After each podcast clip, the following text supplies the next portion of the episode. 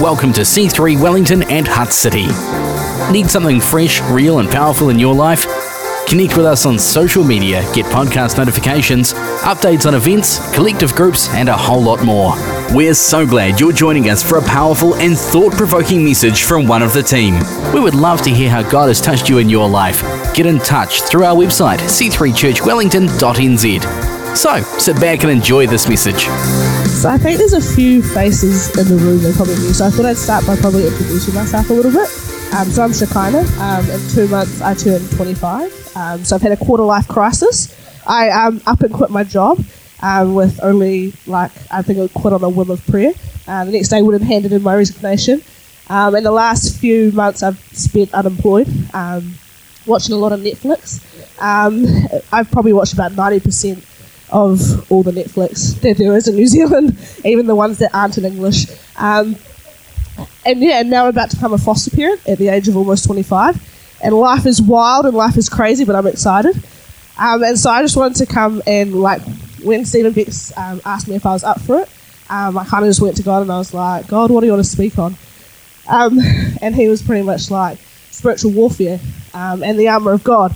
And I was like, no, no. And then every time I went back, I was like, God, what do you want me to preach on?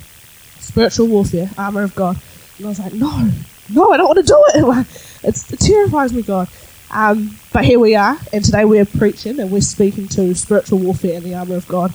And I'm excited, and I love that. Um, I don't love Satan, but I was going to say, I love when, no, I love when, like, God tells you to preach on something, or tells you to go somewhere, and then the morning of doing it, you wake up with the most horrendous cold of your life. I'm like, my throat, I can't breathe, I can't swallow. But we prayed this morning, and it's almost an honor, right? It's an honor that Satan would think that he could try and attack me and try and stop what's about to take place. And I'm excited. Like, it's an honor, Satan, that you think that you could come against what God has to say, right? So I'm joyful that I'm sick, and every swallow and every breath that I have, it gets better every time, right? There's healing every breath that I take. And I think also with um, spiritual warfare, we usually have a few responses, right? Because to me, when I think spiritual warfare, it terrifies me. I don't know if it's the younger generation or what, but it's almost like it's not really a thing. Like we just put everything down to um, natural causes, right? Everything in the natural is just normal, and so we have a few responses. We will either run for the hills uh, when spiritual warfare comes our way, um, or we'll pretend like it doesn't exist, or we'll pretend like it's not a big deal.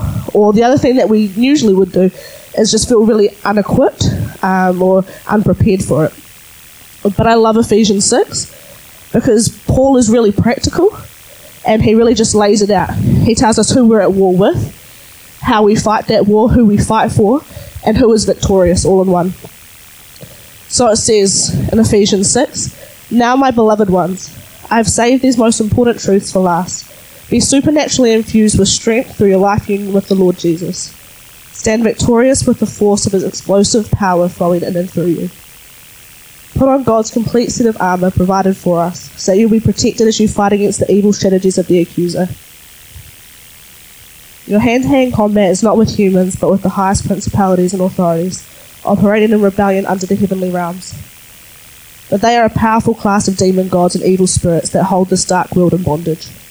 Because of this, you must wear all of the armor of God that God provides, so you're protected as you confront the slanderer, for you are destined for all things and will rise victorious. So put on truth is about to strengthen you to stand in triumph. Put on holiness as the protective armor that covers your heart. Stand on your feet alert, then you'll always be ready to share the blessings of peace.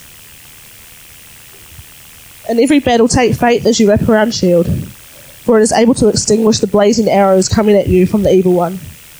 Embrace the power of salvation's full deliverance, like a helmet to protect your thoughts from lies, and take the mighty razor sharp spirit word of the spoken word of God. Can I pray and then we'll get into it?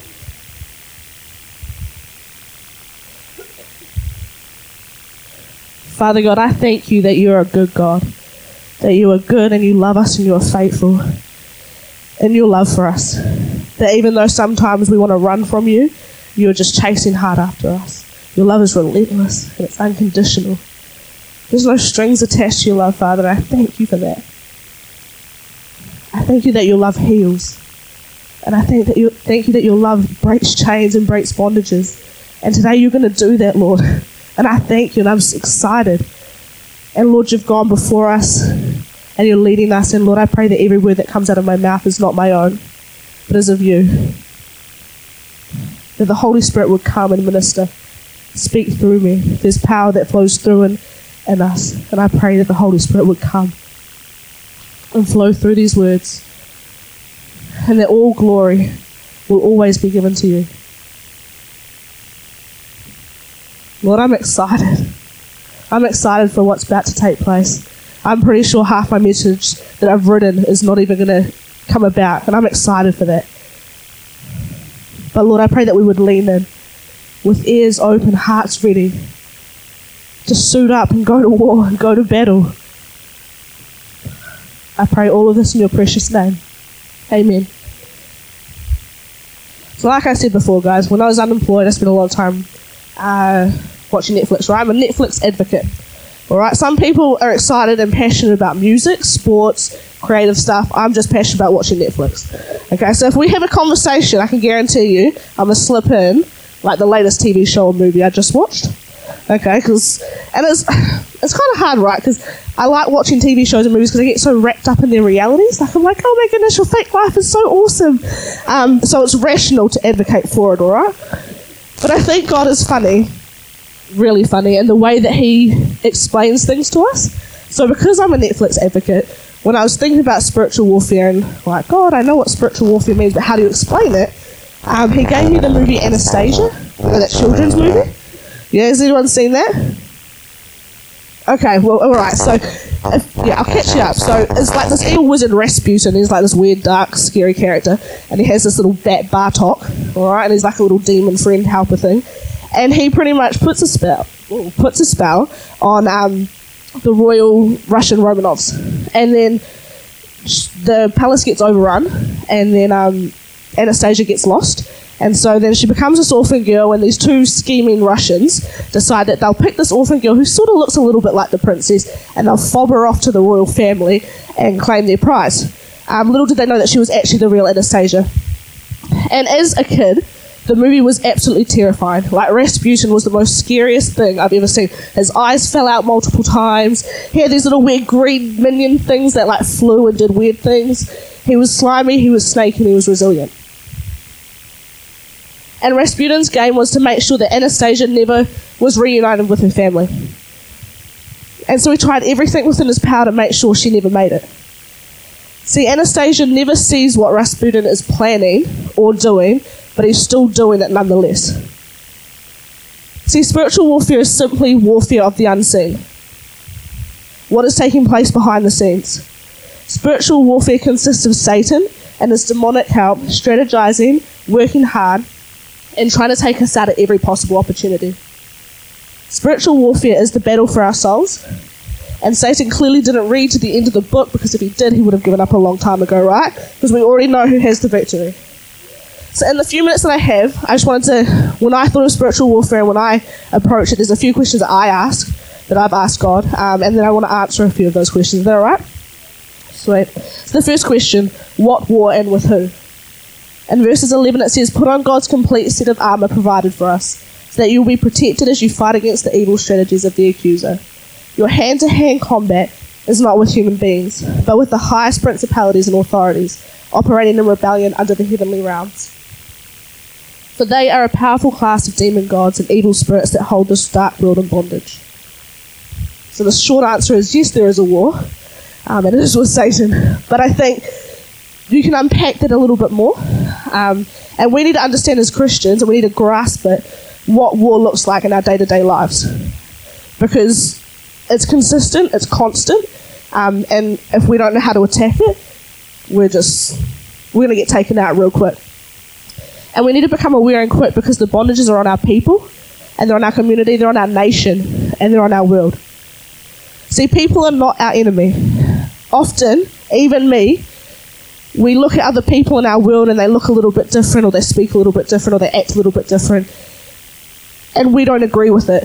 And so then that disagreement turns into hate for one another or judgment for one another.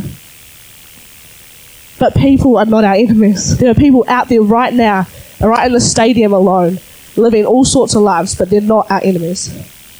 Satan would have us believe it so, because in John 10 10 it says that he comes to kill, kill, steal, and destroy. But Satan is a liar, and Satan is a strategist. Satan has been trying and failing to strategize against the living God and his people since the beginning of time. And Satan is well acquainted with lies, deceit, darkness, and all things designed to kill us. Satan dresses up depression, alcoholism, suicide, drug abuse, physical, sexual, emotional abuse, family breakdown, relationship breakdown, rejection, and so, so much more. And he dresses us up to make us think that, that we did that to ourselves, that we've created that, that that's our only option. But Satan has been scheming and acting in such a way behind the scenes that people have been tricked and deceived into thinking that these are the only options, right? We're not at war with one another. As Christians, our battle is against Satan. And I think, like, I think about our community and I think about our nation alone. And, and the last couple of months, like, I've been really overwhelmed and aware of what our nation looks like, what kind of world we're living in. And from a very young age, I've always felt such a great concern for people. Um, I always wanted everybody to be loved and everybody to be cared for and everyone to have the greatest life possible. And, but I was also very aware that that's not the case in a lot of people's lives. And so when I'd see that, my heart would break. And my heart still breaks. But like in the last couple of months, God's just really shown me that those people out there are being lied to. They're being deceived. Like, lucky are we, blessed are we, that we may know the truth of Jesus and his love. But everybody else there, why are suicide rates so high? Why is everyone killing themselves? Why is there so much physical violence within New Zealand? The statistic, I think, I don't know the exact statistic, but in New Zealand, over the last three years, we have the su- highest suicide rate in the world per capita. That shouldn't be okay. That's not okay that that's happening in our country. The family abuse, the sexual abuse, the bullying within our schools. Our community needs Jesus. Our nation needs Jesus. It needs unity. And there is a war against them. And I think a lot of people see us as little old wee New Zealand um, that doesn't have much to offer except for some rugby and some music, maybe. But New Zealand has a lot to offer. New Zealand has a massive calling on its life. And I think that we need to understand that we need to recognize the darkness that we're going into every day. And I believe that as Christians, we are called and we have a responsibility to suit up and go out. But if we can't suit up and defend ourselves, how are we meant to go out and do it for somebody else, right? So the next week, but I just want to break down the armor of God.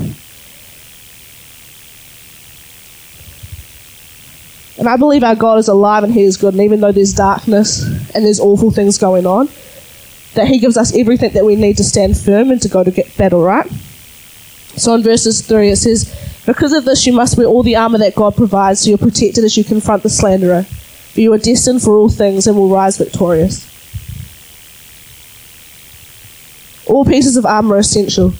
The verse doesn't say wear one or the other, but instead we need to wear all of the armor of God. It, that will give us victory. See, who, know, who knows that armor serves a purpose? Missing one piece, opportunity for attack. Wearing all of the armor, you will be victorious. You're protected. It says in Romans 13, verse 12 The night is nearly over, the day is almost here. So let us put aside the deeds of darkness and put on the armor of light. And then if we go back to verse 4, it says, Put on truth is about to strengthen you to stand in triumph. Live each day in God's truth. We get to it later on, um, the spirit, the sword of the spirit, and the belt is probably the most important part of the armor, right? So you have your garments on, and everything attaches and it all fits in, but the belt is designed to hold everything into place. And so when God, when Paul addresses the belt of truth, the belt of truth must come first, so that it can hold the rest of it in, in place, right? We must first understand God's truth because every other part of armor will be effective only if we get this right first. In Psalm 86, verse 11, it says, Commit yourself daily to walk in the light of God's truth. Teach me your ways, O Lord, that I may live according to your truth. See, the battle of truth involves two places our hearts and our minds. Truth keeps us secure in Christ and makes effect all, effective all the other pieces of armor. The belt of truth holds our armor in place, and the truth of God will center you. And then moving on, it says, Put on holiness as the protective armor that covers your heart. So the breastplate, it secures the vitals, it shelters the chest. A soldier who is covered with a breastplate will not walk into battle, but run, knowing that their vital body parts are protected from the enemy. And Satan is going to try and take you out pre Jesus. Like if you think about before the moment you met Jesus, Satan uses everything that you thought that was not right, and he tries to deceive you and tell you that you're not gone far from that place, that you've not moved forward.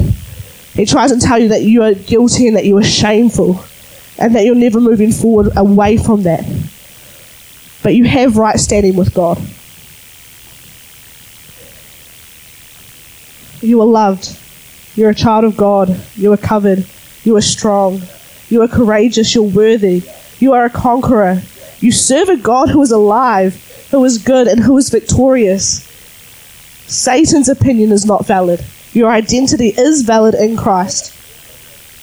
And that's what covers the heart your identity in Christ. And then it goes on to say, stand on your feet alert, and you'll always be ready to share the blessings of peace. I went for a time, I think it was back in 2014, where I didn't wear shoes for a year. Um, I saw this thing on the internet the year before, and I was like, I can do that. And then foolishly did it. But it was good. It taught me a lot, right? And then I bought me some mean Nikes day after I could put shoes on, right? But every time I walked out the house with no shoes on, I was just watching every step that I made because I was scared to step on something that was painful, that was hurtful, or that was embarrassing. One time, I, a couple of times, okay, I did stand on poo. All right, it did happen. I mean, the Lower Hutt cinemas also tried to tell me I couldn't come in because the popcorn would hurt my feet, but I went in. All right, but pretty much what I'm trying to say is that our shoes protect our feet, right? They give us confidence to walk freely and firmly, knowing our tootsies are safe. So it's the same with the shoes Paul is talking about in, in Ephesians. So when the truth of God holds in place the sacrifice Jesus was willing to make for us, and that we are children of God, we can freely walk in peace. We don't need to worry. We can breathe. We can be at peace with God, ourselves, and others. And once we know and experience that peace, we can then tell and show the real peace God has given us through Jesus to others.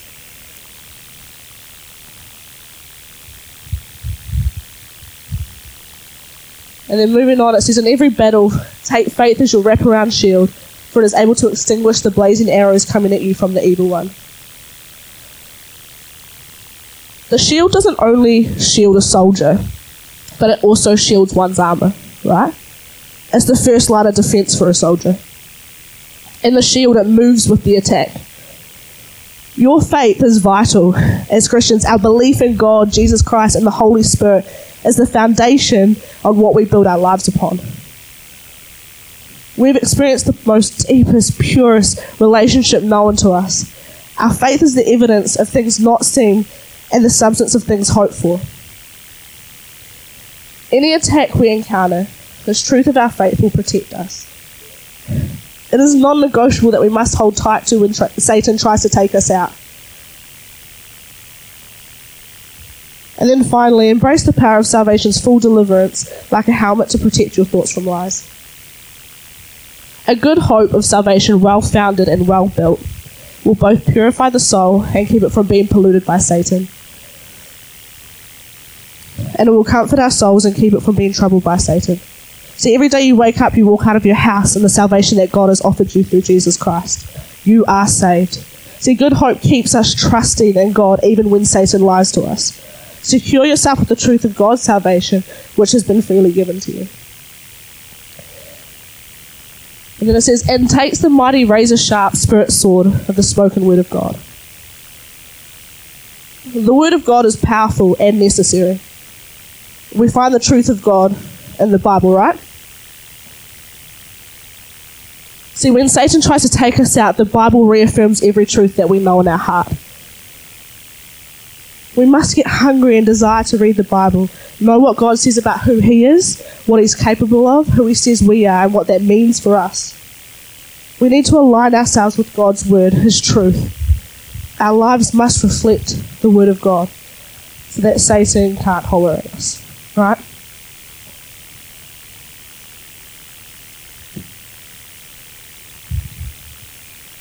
And if we go, it's funny, I think about my own journey with God and with Jesus and stuff like that. And I was raised in um, a Christian home, so my mum and dad carried our family through faith, quite literally. Um, but I remember growing up and I knew everything about Jesus and all that.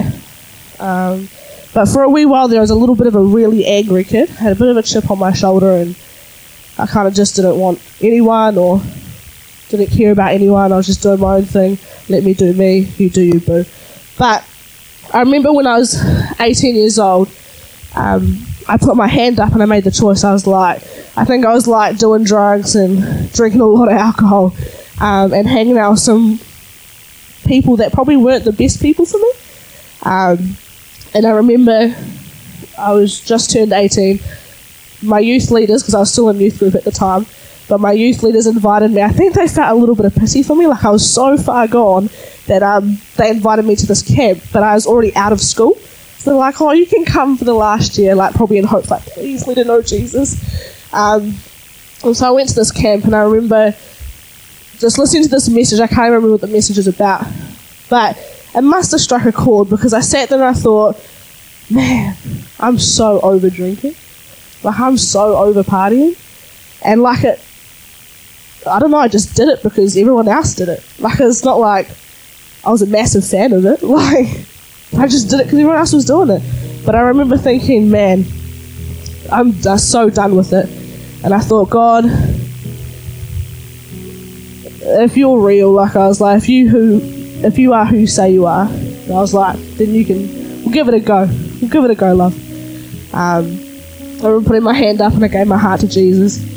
But if I think back now as a almost 25 year old and who God placed in my life um, as a teenager in my youth ministry, um, even like way back to my mum and my dad, right? Shout out to my mum who's in the second row over there.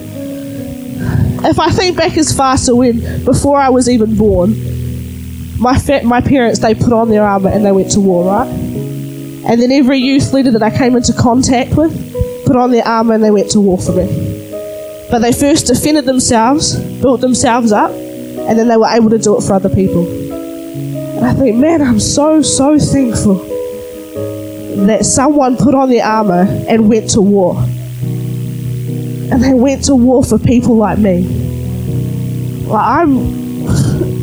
like, sometimes I think I potentially could have even. Like, me and my best friend Debbie were talking about doing a Bible study one day. And this question is like, where would you be if you didn't know Jesus. And me and Debbie looked at each other, Debbie's straight up, eh? Like, we're kind of almost polar opposites.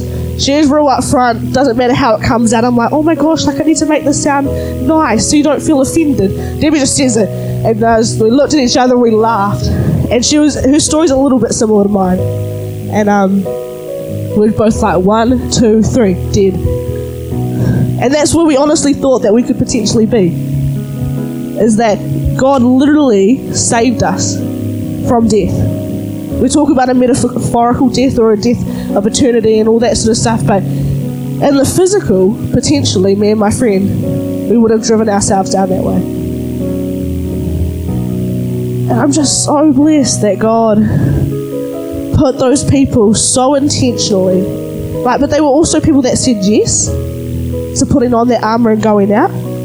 And I think as Christians, we so often, I don't know, um, wait for the fight to come to us. We wait for the people to come to us uh, with their problems and the stuff that's going on in their lives. But God didn't call us to wait. He's gone before us. He's leading us into battle. Every time he's, he says, Get up, get out of bed, put on your truth, your belt of truth, put it on. Grab your shield of faith Take those shoes of peace. Take that word of God and take it into your nation. And I think what breaks my heart the most is that I'm talking to me too. So often I don't. Like I'm just like, oh yeah, if someone comes in the doors on a Sunday morning and they want to hang out, like let's hang out. But what are we doing that actually gets us around more people? Like I just think as Christians we have so much so much more capability to just include people. Like I think do you know what solves suicide? The love of Jesus solves, solves suicide.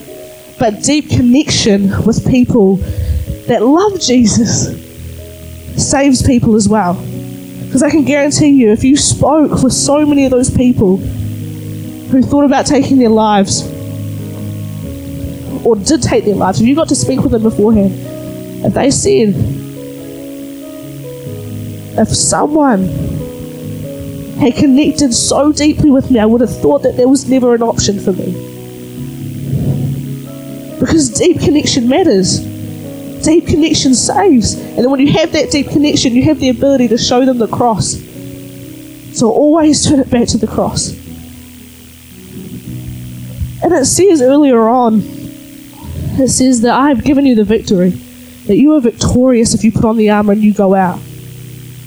So if we know we have the victory, what current actions would we change? Knowing that we're just running towards that victory in the first place. I can guarantee you, with God, your union with Jesus Christ, where your strength comes from, you will not lose. If you put on that armor every morning that you get out of bed and you walk out with your head held high, knowing that Jesus backs you and He's going with you, but He's also gone before you. Because He leads us and then we follow, but then He also stands with us and fights.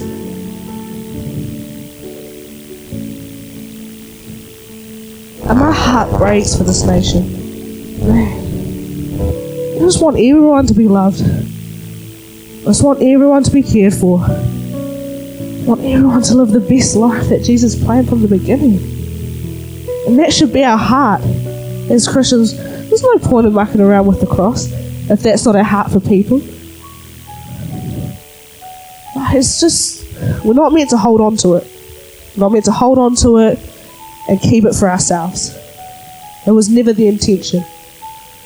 And when we were doing the arm link and Beck says afterwards, oh, it felt like our arms were out, and I was thinking, we're only praying for five minutes. And my arms were getting sore. I was thinking, man, if Jesus was up on that cross for a long time, there's no way that he wanted us to hold the love of Jesus to ourselves and keep it to ourselves. We have a responsibility as Christians to go out to first suit up and defend ourselves, right? Because how are we supposed to help anyone if we can't do it for ourselves? But then to go out. And I'm excited because I look at this church and I look at where we're placed as well. Like we're right in Walter Nash Stadium. This is my community. Like I just grew up in Stokes Valley, five minutes down the road. Like these people are my people. These people are our people.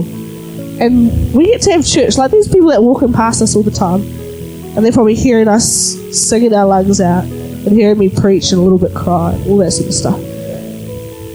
But we have such an opportunity.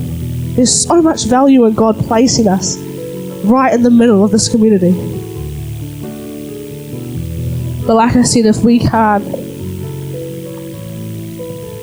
do it for ourselves first and we can't recognize spiritual warfare, we can't declare it over our own lives in the name of Jesus and the blood of the Lamb, then we're going to be ineffective, right? And I know, even this week, I know there's people in our church. And some are here and some aren't, but people have been dealing with spiritual warfare. And it's been a hard week. Like, even just leading up, I'm about to take on a foster kid, right? And like that's terrifying. Like I, am like, yes, I've got this. And then like I'm like six days out, I'm like, oh my goodness, I'm gonna cry. And I don't know if I can handle myself. And I'm just like, who let them? Who let me? Ta- who let me take them? Like I'm just like, who allowed this? Um, but there's been spiritual warfare all week. Like just with that, is that God has called that out, and we're going, and we're going hard. But Satan doesn't want that. Satan doesn't want that girl to feel safe and to feel loved and to feel secure. And so he then goes out and he tries to make division between people. And that's what Satan is constantly doing, creating division between us, between us and people who don't believe as well. The only thing that is really, really ever going to conquer division, But mate from Aussie said it kindness. Kindness and love overrules division. I'm going to finish in a second. Um, but I'll tell you something about the Anastasia movie as well. She was, as a kid, the palace was overrun and um, she gets lost and she becomes an orphan and she's just trying to make it somewhere in life.